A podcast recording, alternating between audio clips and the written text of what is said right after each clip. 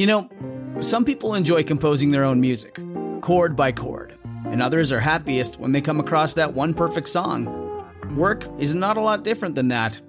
Whether you prefer building your own workflow or using a pre made template, with Monday.com, you and the team can work in a way that's comfortable for everyone. Tap the banner to go to Monday.com and build your own amazing workflow or find an awesome template. No judgment.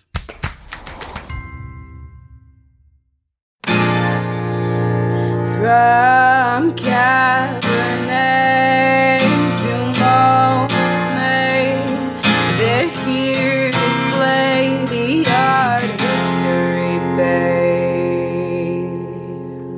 Welcome to the podcast. I'm Corey. I'm Ginny, I'm Natalie. And I'm Jen. and we are the Art History Babes. Oh man, so we are in 2017 now. 2017. That's crazy. Um, we were just thinking just a little while ago about time. We only have two quarters left in our graduate program, y'all. Oh, That's so crazy. I'm a little bit afraid. I'm like, I don't like it. I kind of just want to be in grad school forever.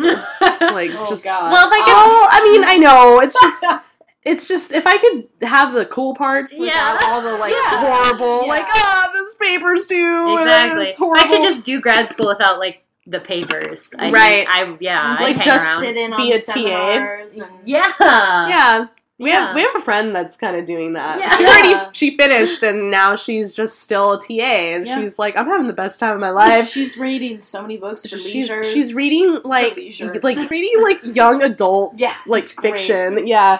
That will be us soon It will be us. It will be us. We'll be relaxing in Europe, reading young adult novels. Oh, soon enough. see, I'm not going to be relaxing in Europe. I'm going to just be like, we gotta go, we gotta go. Like, I'm just gonna, It's true. like we're gonna just wake up and just start drinking like the whole time we're just gonna be on a bender and try to like chase you know keep the hangover at bay Holy shit! i mean Yeah. that's how i I don't know. I don't, yeah I don't know if that's gonna work. oh come on guys where's your sense of adventure no i I'm no, I just all I'm saying is- is if I'm on a bender, like I'm not going to want to adventure. I'm just gonna like want to be drunk at like a you know what i've instead never of like going places and seeing things. You know, i've never been on a bender so I'm- Really? I'm, just kidding about that yeah You've never been on like any kind of bender before. No, because the longest I can drink is probably like eight hours before I black out and ruin my life Well, like a- somehow. But like a bender, like if you're doing a multiple day bender, you're not necessarily like drinking constantly. You're just Right. like so it's like consistently drinking. consistently drinking. But you still mm, sleep and you still like have a meal and you take breaks. I feel like now I have to try to have a bender Oh god! just to like see what it's like. I had I had one in in undergrad. I um, was living with well, I was staying with my boyfriend at the time, and he lived in a house with like all dudes, and they partied all the time. And that summer we did like a ten day bender. Whoa! Yeah, and by the end of Nice. it, by the end of it, it was oh god, it was so funny. Your we were skin just was dripping off your face. yeah, we yeah, were probably. we like it was so weird because it was so consistent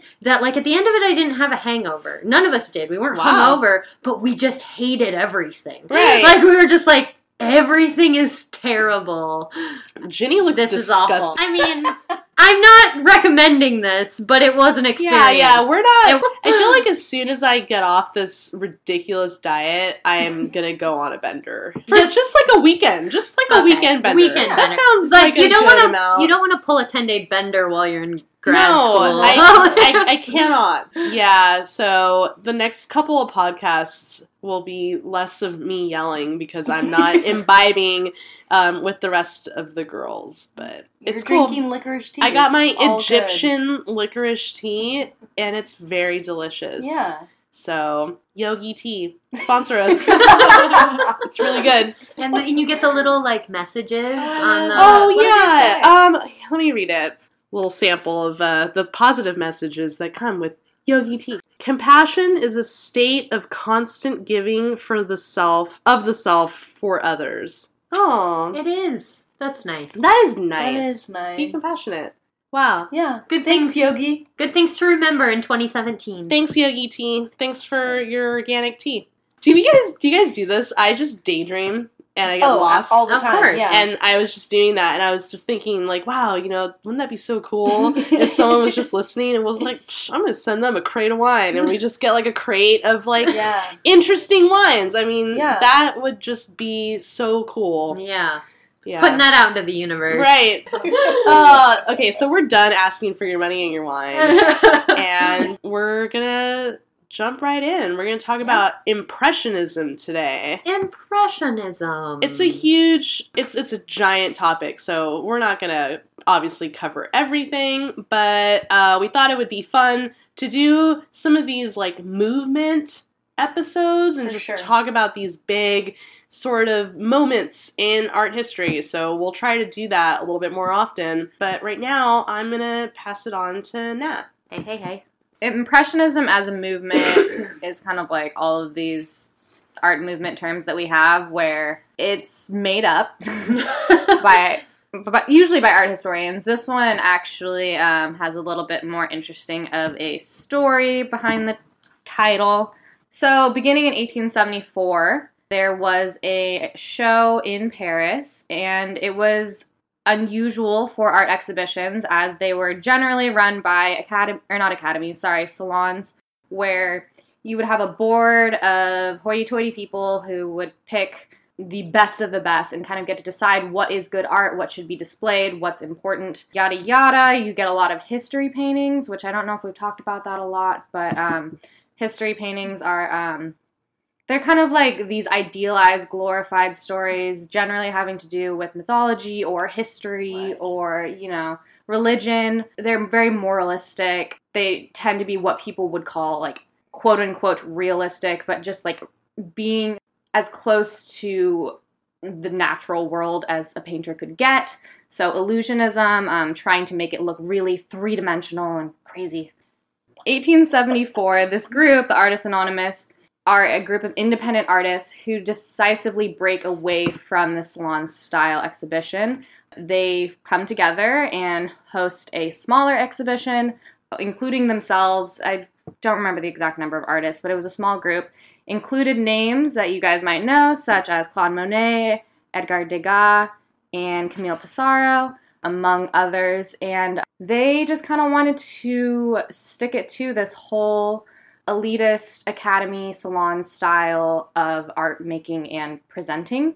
And the name Impressionist was nowhere to be found at this point, but came about uh, afterward when a critic named Louis Leroy wrote a scathing review about the show and, in particular, Monet's Impression Sunrise. So, yeah, it's a beautiful painting. It's of a port. You can see the outlines of the ships, but it is very loose, painterly brushstrokes. I love that red sun. Mhm. Yeah, isn't that beautiful? Oh, So it's Love it. mostly cool colors, and then what Jen is referring to is this bright orangish red sun right in the center, and you get a beautiful reflection on the water. It's very, it's dreamy, it's beautiful, and Leroy wrote that it was, he called it um, a mere impression, and impression is a term that like it loosely means sketch, so it's a sketch of a painting, and it was meant to be an insult but the name stuck and this I I feel like that happens a lot Yeah. with Right. movement names. It's always meant to be like an insult, and then that they're like, to "We'll the take it." that Yeah. happens with the fauves, Yeah. which are a, like a subset Right. of impressionism, and fauves being wild animals. Yeah, and it's they- wild, wild, wild beasts. beasts, right? Yeah. And they were like, "Hell yeah, that's, That's that's- us. that sounds you. badass." Thank you.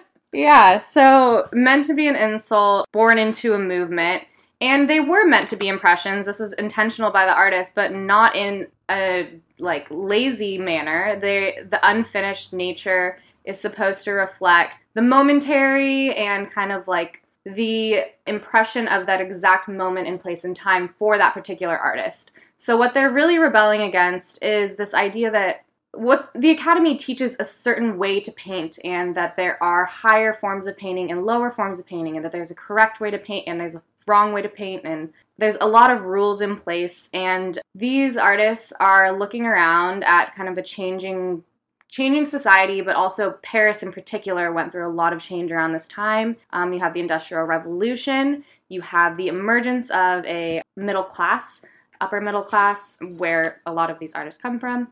They are just kind of wanting to rewrite the rules and paint what they perceive as their reality rather than what they're being told to paint in the academy. And um, it's really interesting. And I think that, I don't know, I was not super well versed in this time period of painting at all, or this movement a few years ago. But it's super interesting once you kind of get all of the context. Because they do seem a little simple right off the bat, I would say. That might just be me. But um, if you understand the context and the position of these artists, it just it opens a lot of interesting avenues to interpret these. I feel like a lot of impressionist works, they seem like a mix of like genre paintings, like we talked about like baroque genre paintings and then like romanticism. Like Right. come together Yeah. into Yeah, I think mm-hmm. and definitely. honestly, I think that with the context, yeah, Impressionism does begin to make a lot of sense just in the time period alone. So, like, Paris is undergoing these like rapid changes, the city is trying to modernize, and so there's this swell of um, technological advances in Mhm. industry Mm-hmm. and so a lot of these artists said, like, well, and there's a really good quote that I read in um, this book called The Lost World of the Impressionists that said, To hell with the civilized world, long live nature and old poetry. And so a bunch of these artists just decided to go out to the countryside and really wanted to sort of preserve the rapidly changing landscape. Mhm. Yeah. And so that's why we see this preoccupation with landscape and these sort of fleeting moments and because everything was changing very fast. Yeah, and and I don't know if you guys Baron Haussmann and his whole re renovation Oh, of yeah. Paris. So Haussmannization. yeah, Yeah. so Haussmann's new Paris, all of these buildings are being created in a new style of architecture, and it's just there's a lot of change going on in Paris at this time. So this uprise of the leisure class and and what's interesting in relation to what Jen was saying, you do see a lot of like landscape and stuff, but you also see a lot of urban landscape and you see like portraiture. And it's interesting how, while the style and kind of the frustration with the art scene at this time is reflected in all of these artists, they each hone into a different, kind of like a different motif. So, like, I don't know, Degas was all about the ballerinas, and then mm-hmm. you get Monet was a lot more into nature and landscapes, but then you get people like Caillebotte who are all about like the dandy and urban Paris. So they each kind of like latch onto different things, but have the same kind of general idea about how art should be created at this time and presented and understood. And another important thing to realize is that they saw themselves as realists. It's not like they were trying to do something like crazy radical with like loose brushstrokes, like make it abstract. This wasn't to them abstraction. It was them taking what they saw as their reality, um, as contemporary Paris or wherever they may have been. Most of this took place in Paris. That's why we're kind of harping on that. Taking in their reality through their own impression and then putting it on the canvas. So it, they were being modern, but they weren't headed into abstractions yet. They were far from that. Well, there's like a lot of overlap between paintings that were considered realist paintings and impressionism. Like Courbet Mhm. is like widely considered a realist painter, but he's also an important figure in impressionism. So it's kind of like this interesting like realism and then what is considered one of the first forms of abstraction. Yeah, The idea mhm. that they like overlap is kind of interesting. It is. Same Right. with like Manet, which is why I think a lot of people freaked out about Manet in the beginning, Mhm. um, because he's like just bending the rules. Where they're like, "Wait, this is different. Wait, I don't like this." and while Manet was not considered an impressionist, he was not in the group. He um, is perceived by many people as like the forefather of the impressionists. Mhm. They a lot of the members of the impressionist group look to him. His most famous and scandalous of his paintings, Olympia, which was painted in um, 1856, so about 20 years prior to the first impressionist show was a great example of this because it caused quite an uproar. If you're not familiar, we will post picture, but it is a lady. Um, she's laying on a bed and she is completely nude. And she is being handed a bouquet of flowers by her African maidservant in the background. She has a little Courbet actually styled cat at the end of her bed. That's fierce. This painting was really poorly received. There were like insanely scathing reviews. I don't know if you guys have read some of them, but A long time ago, yeah. yeah, Right. Yeah. they said that she looked dead. Most people just likened her completely to a corpse. They would talk about her being in the morgue. To be, her skin is a little bit yellowish. Yeah, there's like a coldness to her skin, and she's a lot more harshly. so- Okay, so the problem is not that she's nude. That's okay. That's been that's been That's done. been done. For Okay, the long problem is not the nudity. yeah. The problem is the cold harshness of her nudity. So there are thick contours Mhm. that outline her body. So none of the sort of gauzy sort Right, of. right. So think of um the Grand Odalisque. Who Right. did that? Mhm. Mhm. Who was that? Uh, Titian? Titian. No, No, no, not no. No, Venus uh, of Urbino was Titian. Yeah. Ingres. Yeah. So so that kind of nudity is okay Mhm. because it's this It's like a voyeuristic gaze. yeah, like viewer. she's kind of looking back at you, like Mhm. oh, and uh, like the the body is very soft. Right, we get the impression that this woman has never stood up in her entire life. Yeah. the joints are vague, and they might she might have knees. We don't know. So that is the more acceptable salon nude, whereas Olympia, which is the name even Olympia was like a parody of those um, Right. other like odalisque Mhm. paintings. Yeah. And what really struck many people about this painting is that many people were so freaked out by the fact that it looked like it could be a real high class prostitute Yeah. that many of these men who are at the salon with their ladies with their wives are like oh shit this looks like the broad i just visited in her apartment like 2 weeks ago. And and so it was so it was just too real. Mhm. and that like just freaked everybody out. It harshed everyone's vibe. yeah. Yeah exactly. And and on top of like the way that it's painted and everything it's a direct reference to titian's venus of urbino. I Mhm. mean Yeah. Yeah, we'll put both of them up. It's uh,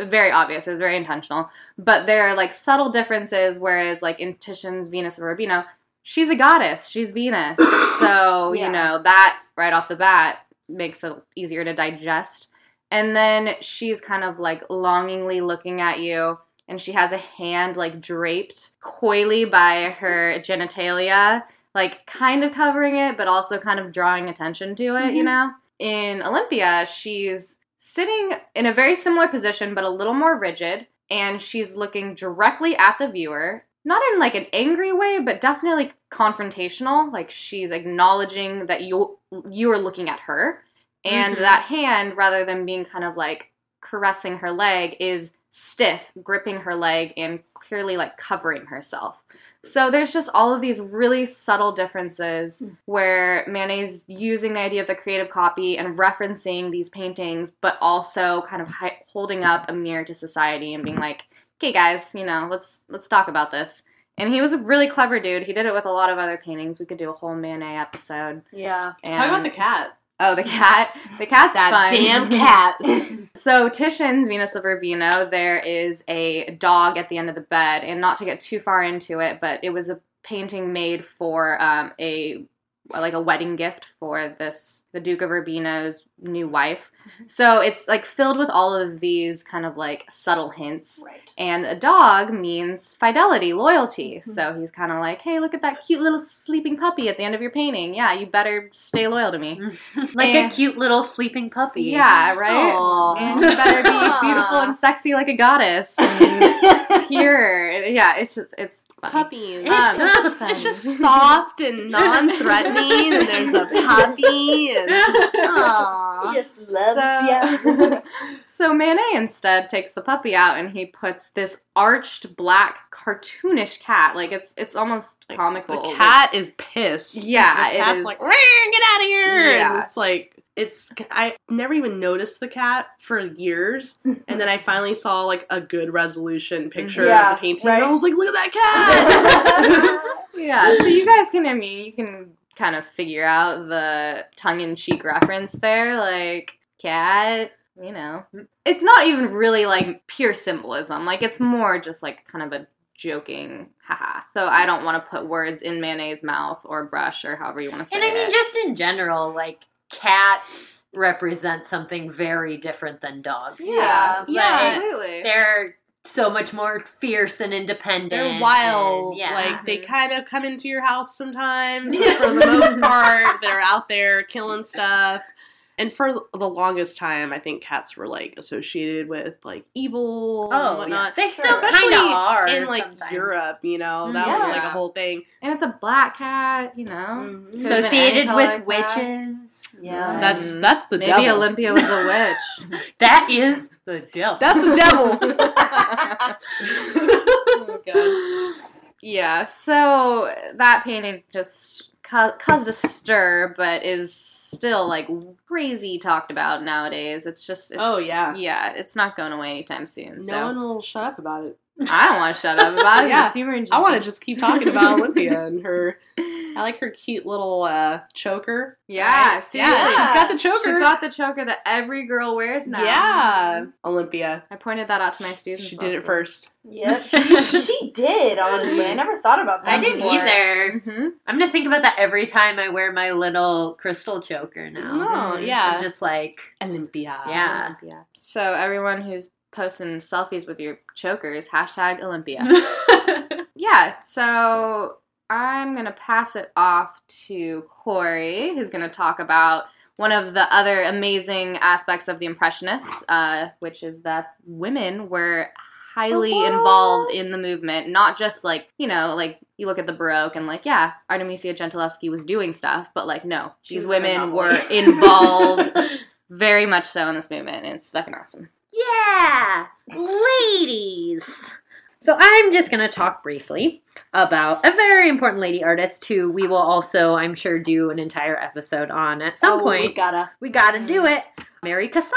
She's a big deal. Man, she's such a babe. She is. Mary Cassatt was originally from Pittsburgh, um, and she trained at the Pennsylvania Academy of Fine Arts in Philadelphia. In 1873, she moved to Paris and meets Degas, which kind of gets her into this Impressionist circle. Yeah, she meets Degas in 1877 and then exhibits with the Impressionists from 1879 to 1886. So, for a good amount of time, she's hanging out with the whole Impressionist circle. She is often known for her representations of mothers and children together, which is a really important thing to be just representing that Yeah. doesn't get enough representation i think in art history up until this point like just Yeah. the, the sensitive bond like between mother and child It's like a rare theme, which Yeah. is weird, Right? actually. Yeah. Like, Yeah. I don't know why. well i i know why Mothers and daughters. it's uh you know the patriarchy but Ah. they are they're so scared of the lady power um that wandering uterus. But yeah so she's known for representations of mothers and children which are very beautiful and they are they're very sensitive. They're usually representing kind of intimate moments between mothers and children. I'm going to talk about one of her most well-known paintings called in the loge also referred to as a woman in black at the opera. Ooh, the loge. the loge. That's what the loge is, is a- I love that painting so much. Oh. the Loge is an opera house. And this painting was painted in 1880, and it is currently housed at uh, the Museum of Fine Arts Boston, which is an institution I feel like I need to go to because I right? I feel like so Mhm. much is there. Like, yeah, Yes. I always end up citing it somehow. yeah, Right? So much Gotta go. gotta go sometime. We'll we'll hit up Boston eventually. Get some cannoli. Can't wait. it's gonna be great. Okay, so some context for this painting. The Paris Opera opened a new building in 1875. When this happened, the Opera House soon became a favorite subject of the Impressionists. In addition to Mary Cassatt, uh, Renoir, Degas, and Manet all painted scenes from the Opera House. And this was because the Paris Opera was uh, one of the only public places that women could attend freely Mm-hmm. and kind of observe social life. Like you didn't need to be in the company of a man to go to the opera house. Likewise, when you think opera, you think it's all elite. And like the elite people were definitely there and For were sure. definitely like showing off that they were there, but really people of all like classes were Yeah. welcome. They had plebeian seats for Yeah, sure. yeah. Totally. So really, you're going to see a whole array of people. You kind of have this like breakdown of the social order almost. It's like a spectacle. yeah, it's Yeah. like all people going to the opera house. Right. So this makes it really good like fodder for artwork because you have all these different kinds of people interacting, talking, looking at each other, like just behaving in the same place, which wasn't a thing that happened a lot Yeah. at the time. Oh, have you seen Johnson with his new mistress? oh, scandal! exactly. I don't know why his name is Yeah, I Johnson. know, I was like, I know Johnson. So friend. Jo- Johnson. Pierre Johnson. um, but so so the opera house was a really interesting place just in terms of like voyeurism because you had so many different types of people and it really allowed the artist to examine both the observer and the observed, like interacting in this very interesting way. Likewise, like I said, it was a place for the elite, and it was a place in which young ladies of a certain class would be like judged in this setting as like whether they're like marryable or Sure. you know like Yeah. if you were Mhm. in an if you were a young lady in an elite class you were supposed to present yourself a certain way at the opera right so like it was still a place for like the male gaze essentially Absolutely. um for men to you know look at women and and deem them worthy basically. So what's so great about this painting is that uh Cassatt is basically like turning the tables here. Because what you have is an image of a woman gazing out at the opera house but it's before the opera's even started. So you're uh, you already have this connotation of like this social aspect of the opera house and she's by herself and she's this this mature but very like just like striking like well dressed woman. And she's like the main the main subject of the painting. And she's gazing out through the little like opera binoculars and she's just looking out at people. So you have this flip of like the observed is becoming the observer right and it's like putting into the control of the woman which is interesting this guy. Yeah. yeah We gotta talk about the guy. Yes. Um, okay, so in then it in the background, like so the main focus is this woman, like she's up close. And then the background you kind of see a few people, but it's the impressionist style, so you can't really see their faces. The brushwork kind of blends together. Though the main woman is the only one you can really make out details of. But you can see some people in the background, and there is an individual that's clearly a male that is gazing directly back at the woman who's looking outward. So you, like I said, you have this really interesting interplay of like who's looking at who, Right, Yeah. And like- she's not looking at him. Yeah. She's Yeah. looking somewhere else. And, Like, like, she does, Disguise doesn't give a shit. she yeah. doesn't give a shit about this guy. Like she's not she doesn't even know that he exists. Also, Where doesn't he look like a little worm to you guys? Yeah. He has no Dude, hair, and he he's- just kind of like yeah. shaped like a worm. He's the got like no hair, and what I love about his body language is that his arm is kind of like holding on to something, and there's what looks like another woman next to him. So he's like grabbing onto the, the chair, and he's almost like hanging Mhm. out of the balcony, Yeah. trying to get a good look at this babe. He's just like, oh my god, look at how hot she no, is. he's yeah, Oh. his body is totally turned away from like from the actual From, like, the performance. stage, yeah. exactly. And hers is the, my favorite part is hers is then turned away from him. Right, So the hand that she's using to hold the binoculars is actually like blocking him Right. out. Right, that's why he's like about to fall out of the damn balcony trying to get a look at her with his little binoculars and it's just so funny. It's it's really well put together. Oh yeah, it's great. It's super smart and it's just like and the colors are beautiful. It's got this color palette of like dark reds and black and then like some cream colors Mhm. to lighten like it up. It's like a like a rich. rich Yeah. mahogany. For real. No, it's beautiful. Also, this book that we're looking at right now is super cool. I got it really cheap at Barnes and Noble, and it's called The Impressionists by Diana Newall. Art in detail. Art in Detail. Oh, dude, I have another book by her that's fantastic. She's very cool. she is cool.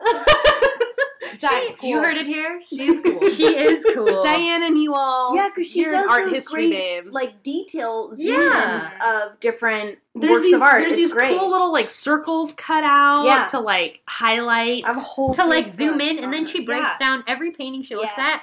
She totally breaks down the color palette. It's the coolest. And like it's not just like your typical textbook where you just have the image and then they say some stuff. Hmm. The images she talks about, she goes in detail and you have repeated images and like details and it's just it's a really cool book. that is super cool. I want more. I want. I want these. I want more. I wanna go these. find some. Oh, what what do you know what kind of book you have by her? So it's a massive book, and it's called the book itself is called Art in Detail. oh, Oh, nice. wow. Um, That's So it's hardcover, super huge, and it covers like various periods, all kinds of artists, and it will do that same thing where it zooms in on different aspects, talks about the color, composition. I'll bring it for. I'm sure I'll use it for plenty of episodes. So. Sure. dope. Diana Newall, check her out. She's awesome. So that's all I really got to say about Mary Cassatt right now. I'm gonna pass it over to Ginny. She's gonna talk about another badass lady impressionist. Yeah. Lady. Yes, yes, yes.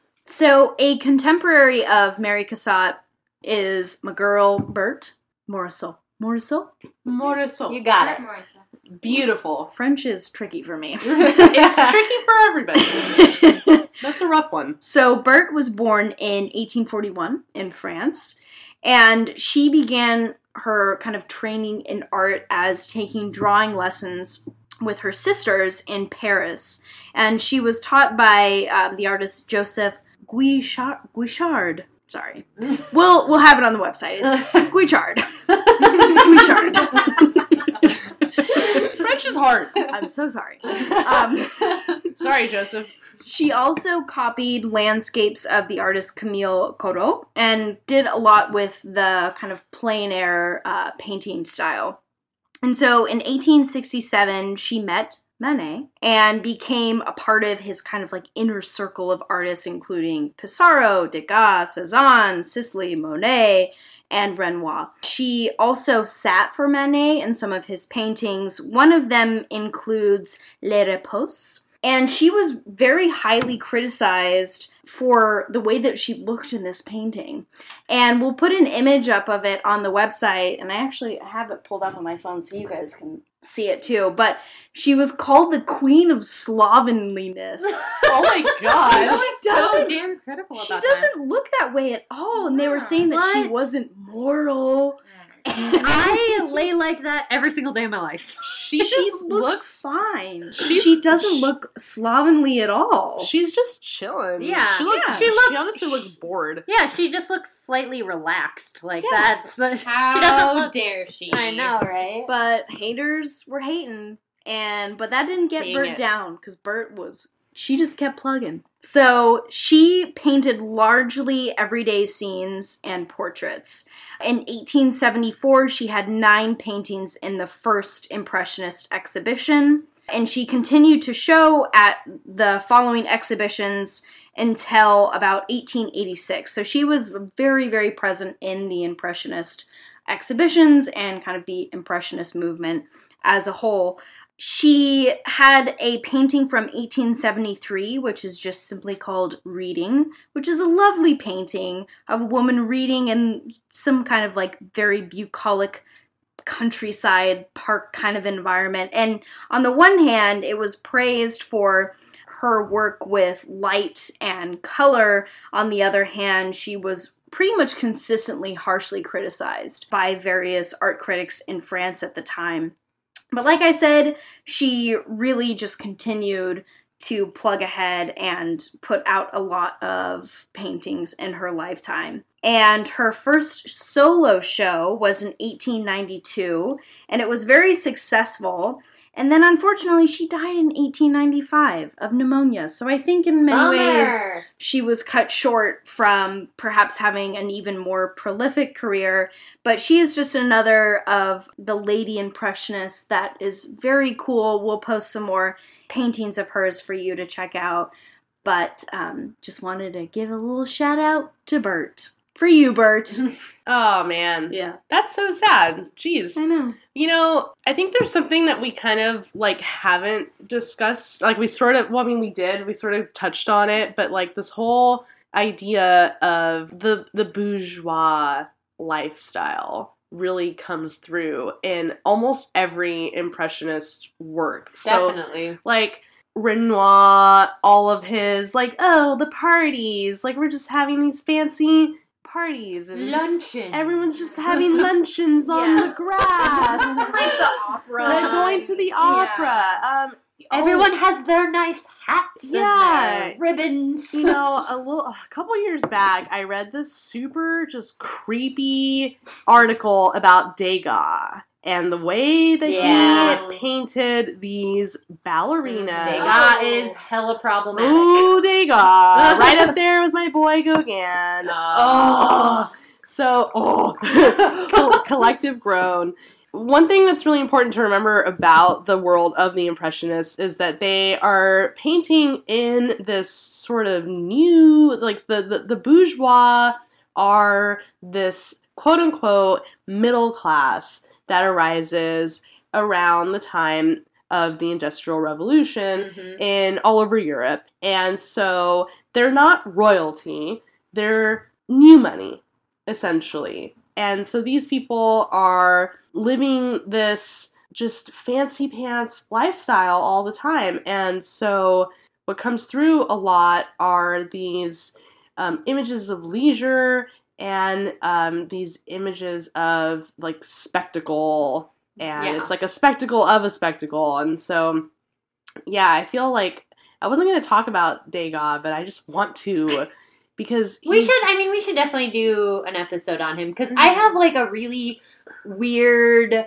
you know, problematic fave type situation with him because like I'm a dancer and so I like I always connected with images of dan of like his images of dancers. Yeah. And then I found out more about him and I was like, God damn it. You know? yeah, yeah. So look look forward to a, a problematic problematic boys. oh our- my god. Our, we're gonna call it that. We're gonna call it the, the problematic bays of, Problematic ass boy.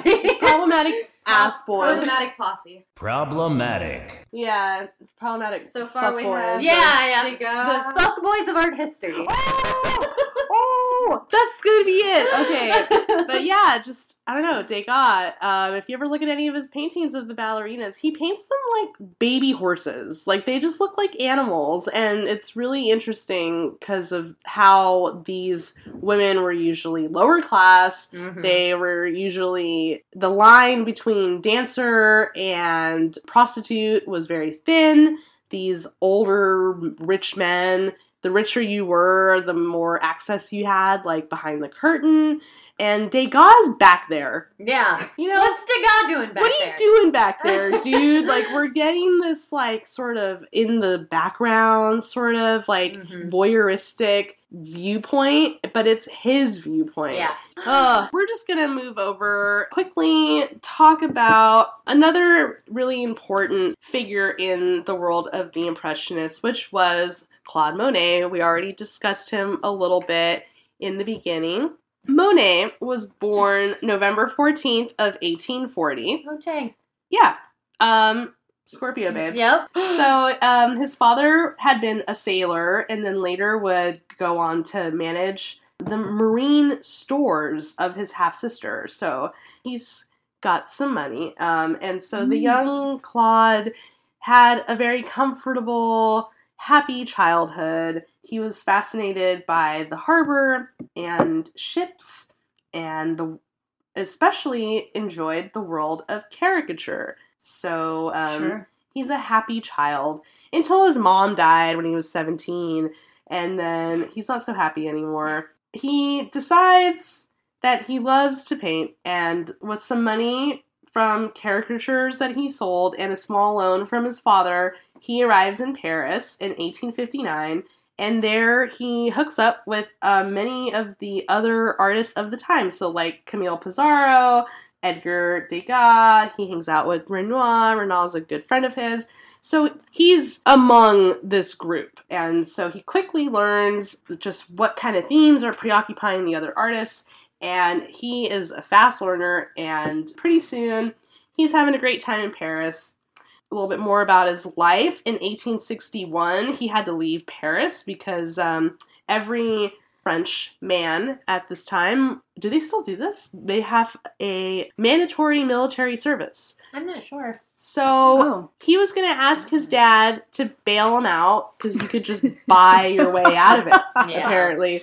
Um, But then he found out that his dad knocked up a 19 year old, Oh. and he was so mad that he said, fuck you, and decided to leave in anger and ended up in Algeria. understand. He was pissed. He's like, you know what, dad? I'm going to go to Algeria. She's only two years older than me, Dad. Or was she younger than? I think Monet? I think that she was definitely younger than him. Oh. Creepy. That's rough. So he gets mad. He goes to Algeria, and uh, in Algeria, he gets sick, and then his aunt buys him out. So he's kind of um, like a spoiled boy. And so he comes back, and and he's in Paris, and so he really starts to get really interested in this world of the countryside. And so, like I said earlier, all these artists got disenchanted with the Mm. city. So Haussmannization's going on, which sounds cool, right? But it's not. No. It's we not should do an episode on Haussmannization. Oh my god, it's pretty rough. So just imagine, you know, the inner city that we know of inner cities, right? There's usually a lot of poverty. So Haussmann just like uproots all these poor people and like kicks them out and is like, we're gonna make grand avenues Mhm. right where your house used to be. Yeah, no, aesthetically, great idea, but when actually implemented, big Brutal. problem. Yeah. Right. So many of these artists leave. They head for the countryside. They go. The, a popular locale was uh, Fontainebleau. I'm not pronouncing it right. Thank you. I thought that was great. that's like Yeah, my wow, that's like my phony French accent that works sometimes. It's crazy. Okay. So, um, and he goes out there with Renoir, his friend Bazille, and an artist named Alfred Sisley from Hmm. England who had very bad luck. Um, we're not going to get into his life because it's miserable, but it was just sad. And look him up. It's, it's just sad. So Monet is so inspired by a Manet's luncheon on the grass that he decides he's going to make a luncheon on the grass. All right, we talked about this lunches. You think you could paint a Yeah. luncheon on the grass? He's like, I'm gonna paint a luncheon on the grass. And so he spends weeks and weeks and weeks studying the countryside, finding the perfect light. He finds it. It's great. He starts painting it. He's it's huge. He says it's gonna be four meters by six meters. It's gonna be a giant you are going to be luncheon. at that luncheon. It's Yeah. gonna be a larger than life lunch. and he's so excited and he's making this painting and then he's he's in the studio okay so, so side note monet was like constantly spending money like recklessly and he would be in debt like several times in his life Damn. so he's broke he is doing this giant painting in his friend bazille's studio or basile i don't know if i'm pronouncing it right whatever so he's working on this painting, and Gustave Courbet shows up and is like, "Hey, hey, hey, how's the painting going?" and he criticizes Monet's um, choice of light, and and he, he's criticizing him. And so Monet gets so depressed by these negative comments by Courbet, and so mind you, Manet and Courbet are sort of these people that these later impressionists like the impressionists like really admire Yeah. and to, so to have you know Courbet be like, "Yo, this looks whack," um, is rough. so so Monet becomes so depressed that he ends up just having to sell the studies for this giant painting just so that he can pay his rent, and uh, and he gives up on it. You can still see the remnants of this painting. So he Didn't part of it get water damaged? Yes, Like he had yes. to. And he used it like bartering tool Mhm. with his uh, Landlord. landlord. Yeah. Yeah. and then it got water damaged Mhm. and destroyed like half of it. Right, Uh, so so, you can see it in pieces. Exactly. so if you go to the Musée d'Orsay in France, you can see two pieces of this painting. So Monet gave it to him, the landlord rolled it up, put it away, and it got moldy. And so he came back, he said, damn it, in 1884, and he cut it up into three different pieces. One piece got lost, but two pieces exist, so you can still see it today. And it's great, it's huge and it's it's really beautiful and so i can only imagine what the final painting would have looked like. Anyway so that was his first uh, grand project that went to shit. Thanks courbet um, but what he's most famous for are his water lilies and the water lilies are a good place to wrap up sort of our segue into impressionism because the water lilies he starts to do something a little bit different. And so really Many people have attributed Monet's water lilies as the birth of modern art. That is debatable, but for the purposes of my little segue here, um, that that works.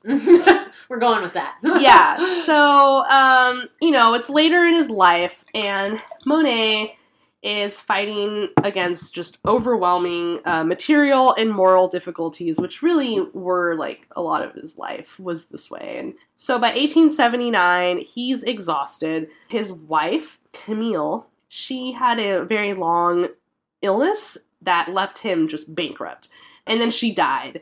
And so it was like, damn it. So they don't know what it was. Tuberculosis. Some people say pelvic cancer. I've I read something about a botched abortion. I don't know. Whoa. But she leaves behind two children. One was only 18 months old. And he's living with this other couple.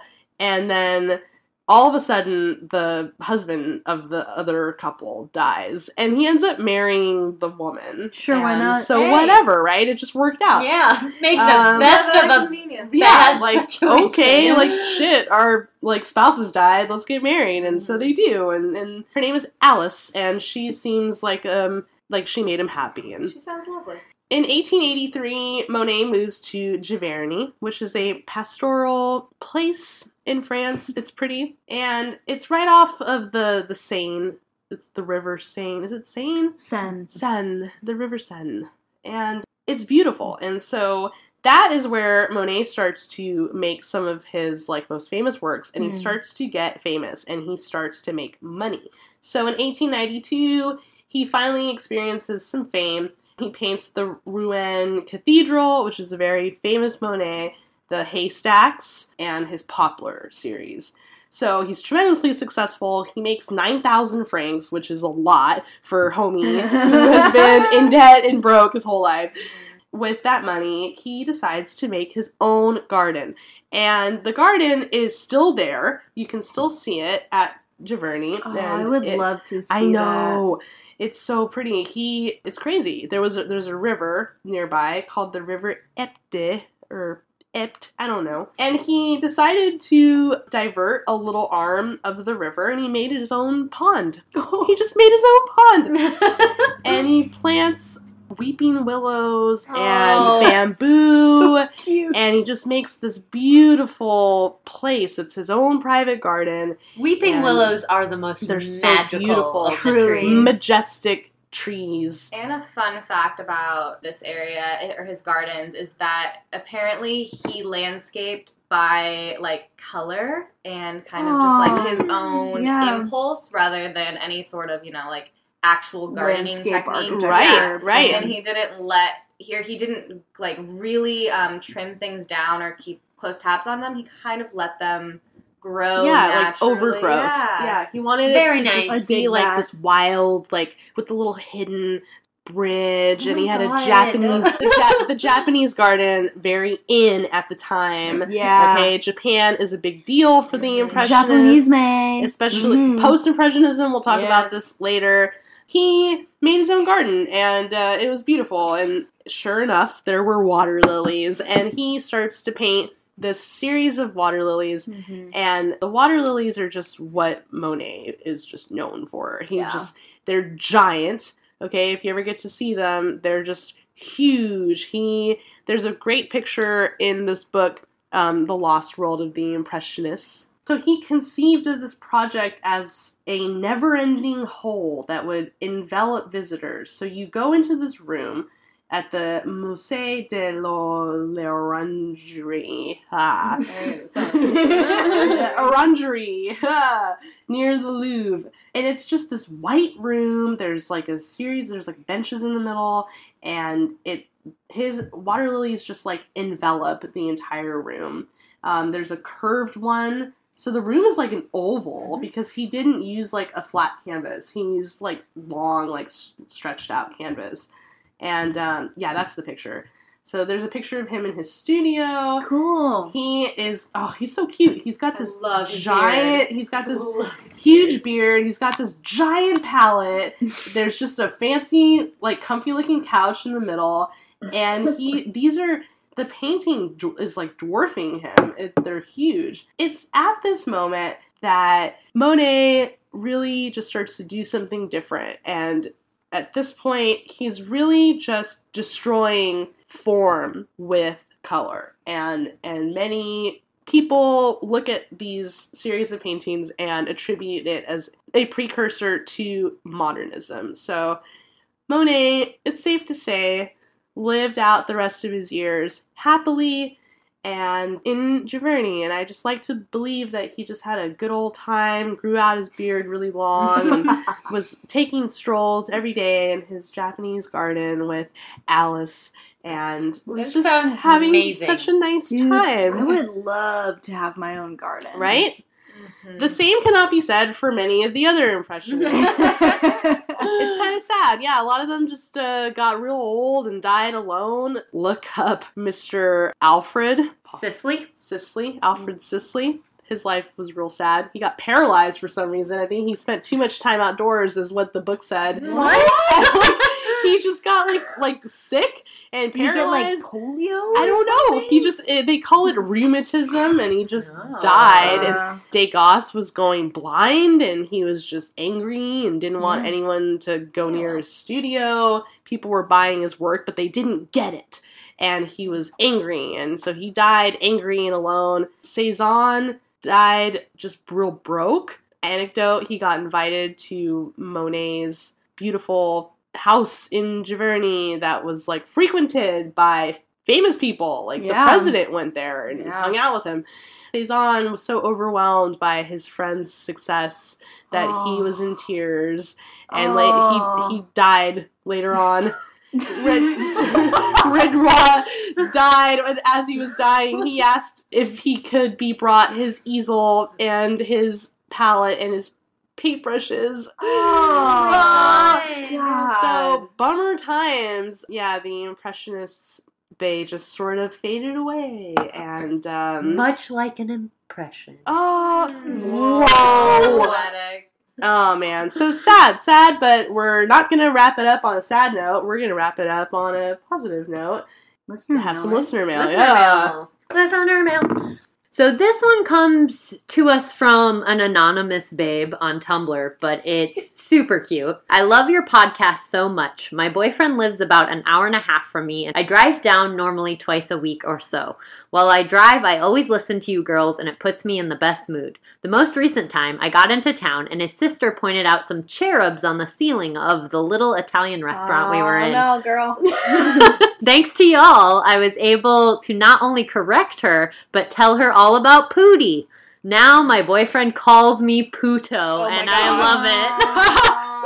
Continue being babes. How cute is that? That is cute. That's adorable. You can call him Puto too. Technically, th- they're the Puto are only boys, which is super dumb. It doesn't matter, but though. it doesn't matter at all because you embody the Puto If spirit. you're living anywhere around like Los Angeles, though, you probably don't want to be calling your boyfriend oh, Puto Yeah. on the streets because some cholos are going to laugh at him. But um, anyway, you can look that The up. The magic of the Putti lives on. You Mhm. sweet, sweet baby Thank angel. you so much. Yeah, that's so great. That's such a sweet. that episode mail. seems also like such a long time ago. It wasn't actually that long ago, but I'm like, whoa, Weird Putti was a lifetime ago. That was a fun one. We should do another one like Weird Putti where we just Yeah. pick out like Wait, an interesting. like babies. weird babies. Ugly Yeah. Oh, we Weird said we were Jesus. we said we were Yeah. gonna do ugly babies. Yeah. I feel like if we do ugly Jesus, we're gonna be in trouble.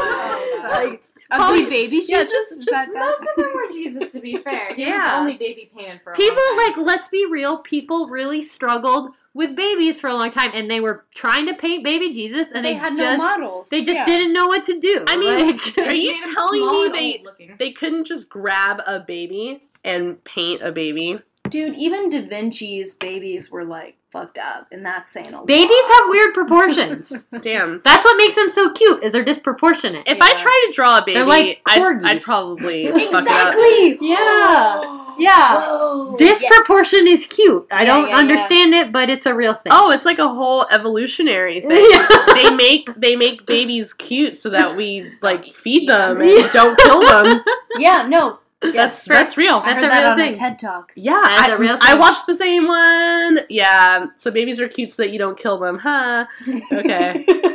They are damn cute, though. I love me a good baby. look look forward to an ugly baby episode. There's we'll do it. It'll. Especially from like to. Renaissance period. Oh, That's some man. gold mines. There's- I mean- ugly Byzantine babes. Oh. those Byzantine babies. they literally look just like small old men, Yeah. like that Yeah. are just like holding on to Virgin Mary, like Get get out of here, dude. like a like a rigid hand. Yeah. The best is when there's like one boob out and he's just Oh like, yeah. yeah. and the boobs are all fucked up too. Of course. They're like not natural at all. They're like super No. rounded. yeah, and like where's the areola? Like that that they didn't know. they had no idea. They had never They seen a They were doing their best. good. Um, all right, all right. But- Yeah, on that note, thanks for listening to our episode about Impressionism. If you like us, go to our website, arthistorybabes.com. If you really like us and want to do us a huge solid, you can go to patreon.com slash arthistorybabes and donate us some spare change, and we'll love you forever. Whatever you got. Whatever you got. Like, we really appreciate it. Also, we are on Instagram at Art History Babes Podcast, Twitter at Art History Babes, and we're on Facebook. Like us on Facebook. Subscribe on iTunes. Write us a review on iTunes. That's a good one. All of those things you can do mm-hmm. are fantastic, and we, yeah, we love everyone who does them. So thank you so much for your support. Y'all are great. We appreciate you. We, We do. we do. We really do. From Cabernet to Monet,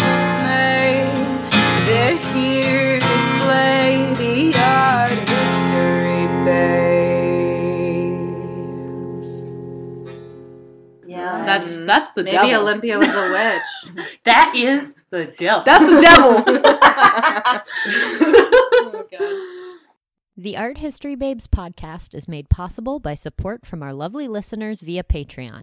Head over to patreon.com slash arthistorybabes to help keep the Art History Babes going and for access to bonus content.